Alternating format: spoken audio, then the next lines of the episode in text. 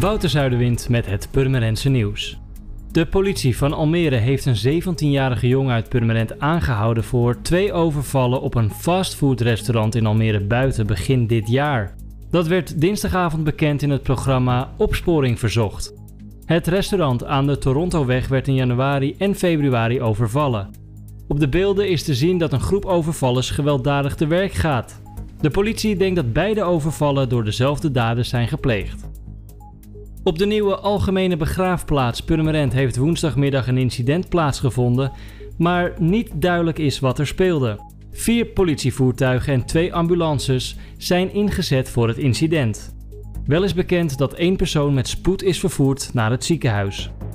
En in Stuttgart vindt van 1 tot en met 5 mei een Europees honkbaltoernooi plaats voor spelers tot 18 jaar.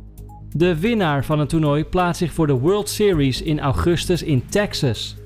Ook Nederland is vertegenwoordigd met een selectieteam en maar liefst vijf spelers en de coaches John Colina en Menno Leeflang komen uit Purmerend.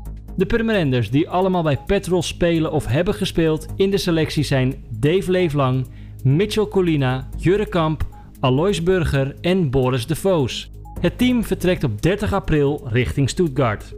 Voor meer nieuws, kijk of luister je natuurlijk naar RTV Purmerend, volg je onze socials of ga je naar rtvpurmerend.nl.